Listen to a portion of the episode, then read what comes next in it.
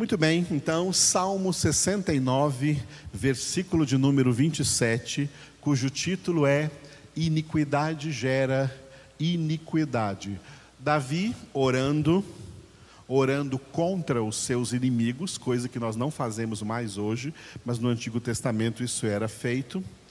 Davi orou assim contra os seus inimigos, pedindo a Deus: soma-lhes iniquidade a iniquidade e não gozem da tua absolvição. Vamos repetir?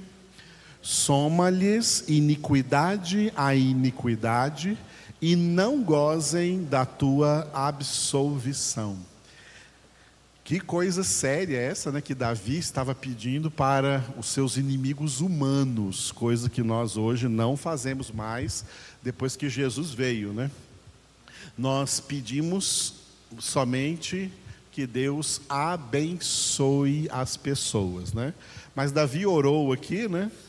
Para que a iniquidade, a iniquidade que eles já têm e já praticam, o Senhor some ainda mais iniquidade e que eles jamais gozem da absolvição de Deus. Ou seja, em outras palavras, Davi está orando que eles não tenham salvação. Então, Davi está orando aqui literalmente para que os inimigos sejam condenados.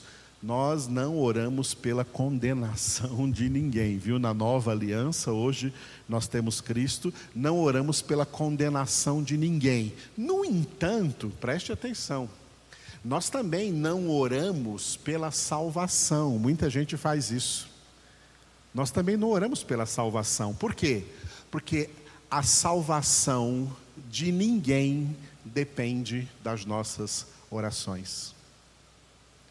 A salvação é independente de oração. A salvação depende de uma coisa. Uma coisa.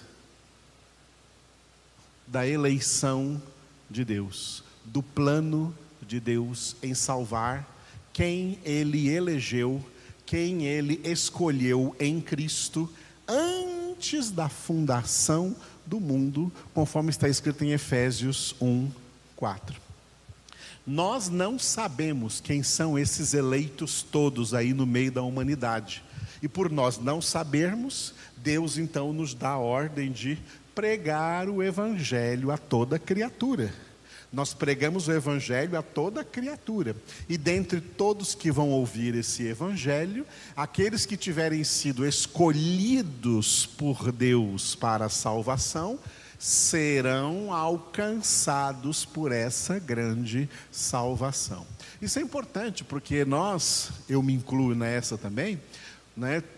Nós, homens e mulheres, ou chefes de família, mães de família, pais de família, ou mesmo filhos, filhos, todos nós que fomos alcançados por essa grande salvação, por essa grande obra, nós, o nosso desejo é que todo mundo fosse também salvo, especialmente os nossos entes queridos perdidos aí no mundo, não convertidos, e muitas vezes nós oramos a Deus, Senhor, eu estou orando para o Senhor salvar essa pessoa.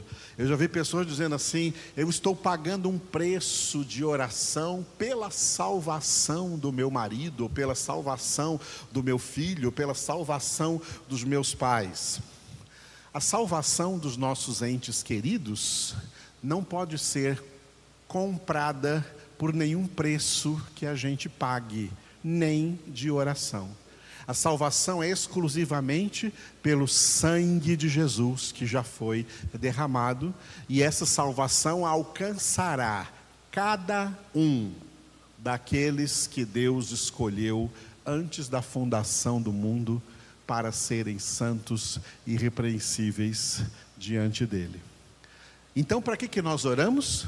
Oramos dentro da vontade de Deus para cada vida. Esse é o correto de orar. Senhor, nós oramos para que o Senhor cumpra toda a sua vontade na vida dessa pessoa ou na vida dessas pessoas. Porque a vontade de Deus sempre é boa, perfeita e agradável. Ok? Então nós não oramos como Davi orou aqui, orando, orando pela condenação, né? Não gozem da tua absolvição, orando pela condenação. Mas também não oramos pela salvação, porque isso é propósito de Deus. Nós pregamos sobre salvação, nós testemunhamos sobre salvação, porque nós temos experimentado essa salvação. Agora, salvar não é conosco, salvar é com Deus. Não é igreja que salva, não é pregador que salva, pai não salva o filho, filho não salva o pai, mãe não salva a filha, filha não salva a mãe. Salvação não é transmitida na, no parentesco, só quem salva é Deus. E Ele já decidiu, antes de começar a criar o mundo, quanto quais seres humanos que ele ainda iria chamar à existência, ele iria presentear com essa maravilhosa graça da salvação. Se ele já presenteou você e a mim, nós temos que dar graças a ele todos os dias, toda hora, porque como todos os outros que não terão salvação, nós também somos indignos de tão grande salvação. Mas Davi colocou nesta oração um conceito muito interessante, quando ele ora dizendo assim: soma-lhes iniquidade a iniquidade. É a partir dessa oração que eu coloquei então o título desse versículo de iniquidade gera iniquidade porque isso aqui faz parte da lei da semeadura. Quem semeia coisas boas, colherá coisas boas. Quem semeia coisas ruins, colherá coisas ruins. Vocês já devem ter ouvido por aí a frase, né? Violência gera violência, iniquidade gera iniquidade. Como também atos de bondade geram atos de bondade atos de civilidade também inspiram outros a também realizarem atos de civilidade. Coisas boas semeadas geram coisas boas a serem colhidas. Coisas más que são, é, que são semeadas também são colhidas. E, inclusive, sobre semear coisas más, a Bíblia diz assim: quem semeia ventos, colhe tempestade. Então, iniquidade gera iniquidade. Né? E um texto interessante sobre isso, que eu quis colocar aqui como referência, só uma frase de um versículo do Salmo 42. Salmo 42, 7a. Esse versículo 7 começa dizendo assim, uma frase muito conhecida, de que nós todos já ouvimos muito. Um abismo chama outro abismo. Repita. Um abismo chama outro abismo. Por quê? Um abismo gera outro abismo, tá? Um abismo gera outro abismo. Jesus falou isso de uma outra maneira quando ele estava explicando acerca de exorcismo, né? Porque tem uma diferença entre expulsar demônios e fazer um exorcismo. Jesus é contra exorcismo. Jesus expulsou demônios e disse que nós também expulsaríamos demônios em seu nome. Expulsar demônios é um ato evangelístico, onde nós expulsamos o demônio de uma pessoa que estava possessa e anunciamos Jesus Cristo, para Jesus entrar na vida dessa pessoa. Então, ela, se Jesus entrar na vida dela, ela vai ter a salvação, como nós estávamos dizendo. Mas quando simplesmente se expulsa demônios e deixa a pessoa vazia de Deus, não enche a pessoa de Deus, Jesus não vem morar na vida dessa pessoa, aí isso é chamado de exorcismo, que já foi praticado aí por muitas religiões, até mesmo antes de Cristo. Tá? Antes de Cristo. Para vocês terem ideia, exorcismos são coisas praticadas, praticadas pelo hinduísmo, que é uma religião muito antiga, mais antiga do que Abraão.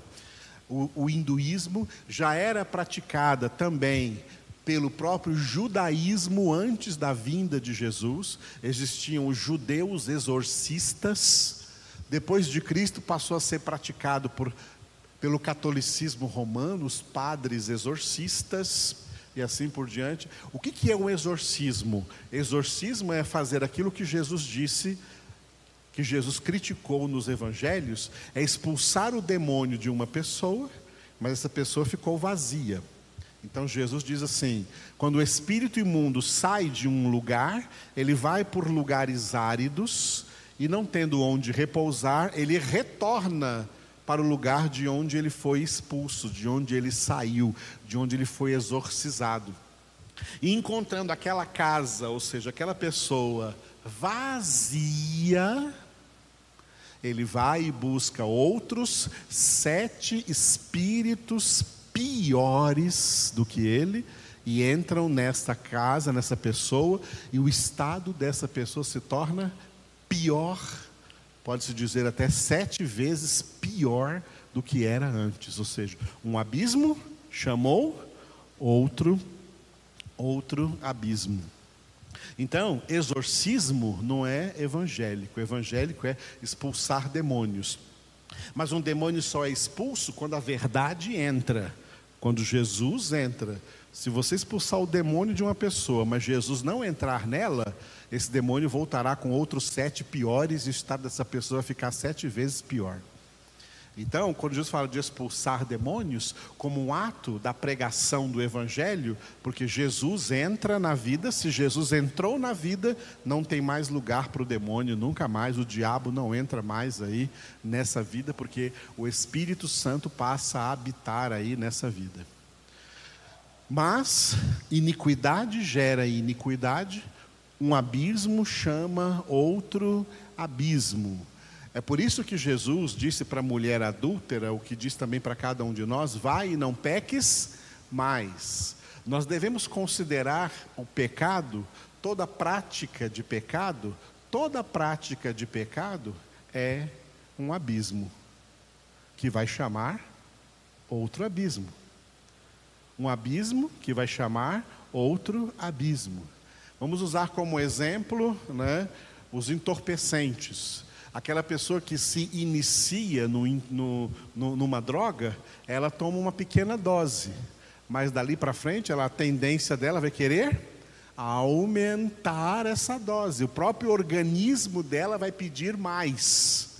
Isso acontece na natureza humana em não somente no caso de drogas, no caso de drogas chamadas lícitas como bebida ou ilícitas como outros tipos de drogas proibidos, mas isso acontece até mesmo com alimentação, com comida. Quanto mais você come, mais quer comer, pode cair na gula e assim por diante.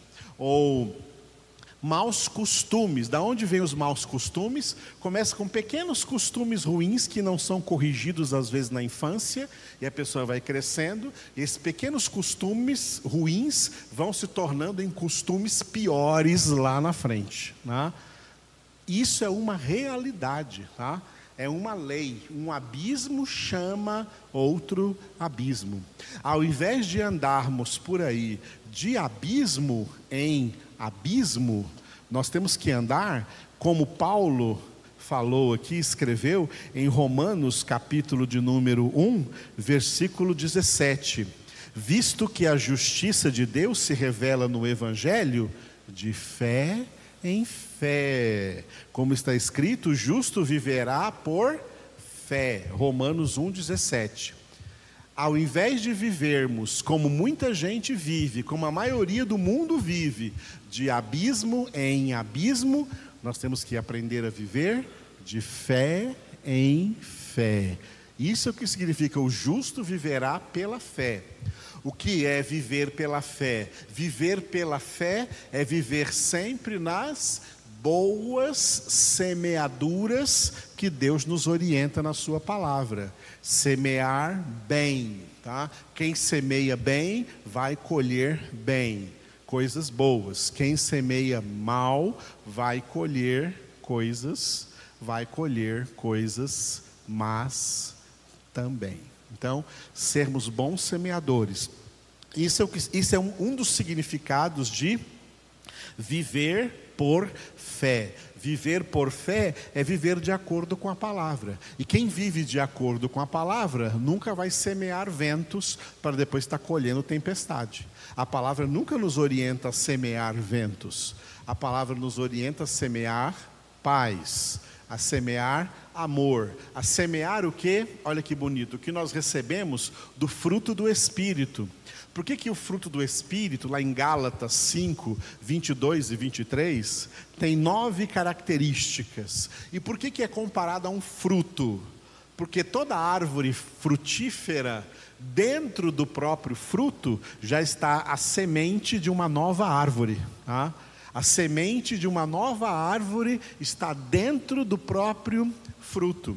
O fruto do Espírito é para que nós semeemos amor, alegria, paz, longanimidade, benignidade, bondade, fidelidade, mansidão e domínio próprio. Quando semeamos essas coisas, tiradas aonde? Do fruto, essas sementes são tiradas de dentro do fruto do Espírito, nós vamos colher também essas coisas. Se não colhermos dos homens, colhemos de Deus. Deus é infalível em nos nessa colheita. Os homens podem falhar. Às vezes, da parte dos homens, não recebemos o que nós semeamos. E alguém pode dizer assim: por que essa pessoa está fazendo isso comigo? Eu nunca fiz mal nenhum a ela, nunca semeei isso nela. Eu só semeei bem. Então, se aquele bem que eu semeei eu não recebo dos homens, pode ter certeza que de Deus eu recebo de Deus nós sempre recebemos, porque Ele faz com que essa lei da semeadura seja infalível nas nossas vidas. Então, quando semeamos de acordo com o fruto do Espírito, estamos semeando por fé. O justo viverá por fé. Estamos vivendo de fé em fé. Fora do Evangelho, fora da palavra, fora do fruto do Espírito, qualquer semeadura vai ser uma semeadura má. Eu vou estar semeando abismo, eu vou colher abismo, porque um abismo chama outro abismo. Iniquidade gera iniquidade. Quando Jesus diz, vai e não peques mais, ele está falando isso não para dar uma lição de moral na pessoa, ele está falando isso pelo bem da pessoa. Ó, para o seu próprio bem, vai e não peques mais. Porque cada pecado que você comete é uma semeadura de abismo, é uma semeadura má, e isso vai ter consequências dolorosas na sua vida. Como é bom aprender essas coisas na palavra de Deus. Amém? Oremos. Obrigado, Senhor, por nos ensinar na tua palavra como deve ser a nossa semeadura, porque é assim também que será a nossa colheita. A nossa colheita será sempre congruente com a nossa semeadura. Como teus filhos, tuas filhas, ensina-nos, Senhor, a semear corretamente, a semear o que é bom, a semear o fruto que o Senhor mesmo plantou em nós, o fruto do teu Espírito Santo. Conduza-nos a semear amor, semear alegria, semear a paz, a longanimidade, a benignidade, a bondade, a fidelidade, a mansidão, o domínio próprio que as sementes desses frutos, desse fruto possam ser espalhada, possam ser espalhadas no mundo por nós, ó Deus, através do nosso falar, do nosso agir, do, do nosso relacionar, da nossa conduta em todos os sentidos. Sim, ó Deus, ensina-nos a viver pela fé, viver por fé, viver em obediência à tua palavra, viver em conformidade com a tua palavra. Não nos permita, Senhor, mais semear abismos, semear iniquidade, semear pecado, semear violência, semear ventos para que não tenhamos que colher tempestades. Ensina-nos a ser bons semeadores E nesse sentido também eu oro por todos, Senhor, que já semearam, que estão semeando e que ainda vão semear nessa obra que o Senhor colocou em nossas mãos para terminarmos a construção desse nosso prédio. Eu entrego a Ti todos aqueles que têm sido, Senhor, fiéis e também generosos nos seus dízimos, nas suas ofertas, nas suas doações. Ensina-nos a ser generosos, ó Pai, como tu foste generoso para conosco e nos deste o teu maior tesouro, nos deste o teu filho Jesus. É por isso que também tu amas a quem dá com alegria. Multiplica, Senhor, sobre a vida de todos. Eu oro de maneira especial hoje pelo Paulinho, que completou, Senhor, mais um aniversário aí essa semana, no início de dezembro. Derrama sobre ele a tua bênção, sobre ele, sobre a Kelly, sobre a Nicole, sobre o Davi. Enche-os com o teu Espírito Santo, toca nessa família. Abençoa também os pais os pais do Paulinho, a irmã Ivani, o irmão Osvaldo, especialmente o irmão Osvaldo, consola o coração dele por esse sofrimento que ele teve aí nessa semana. Pai, oramos a Ti por eles em nome de Jesus. Abençoa o Benjamin, Senhor, o netinho da Sandra, cura toda a enfermidade dele. Abençoa, Senhor, a a Ana Luísa, do pastor Camilo, toca, Senhor, e cura também a vida dela. Cura, Senhor, também a Marilena de Covid, ó Deus, e todos aqueles que estão com essa enfermidade ou com qualquer outra enfermidade. Abençoa também a Núbia, Senhor, a nora do irmão William e da irmã Elaine. Abençoa o dia do aniversário dela, enche ela com teu Espírito Santo, com o teu amor. Abençoa ser o meu neto Moisés, que completa hoje, dia 5, um mês de vida, o seu primeiro mês de vida está aqui bem na minha frente, derrama sobre ele agora o teu amor, a tua bênção, abençoa o João Diego, a Manuela, o Arão e toda essa família, toda essa casa. Ó Pai, te louvamos por tudo que o Senhor tem feito em nossas vidas porque tudo que tu fazes é maravilhoso, tudo que tu fazes é muito bom. Aleluia. Obrigado, Senhor.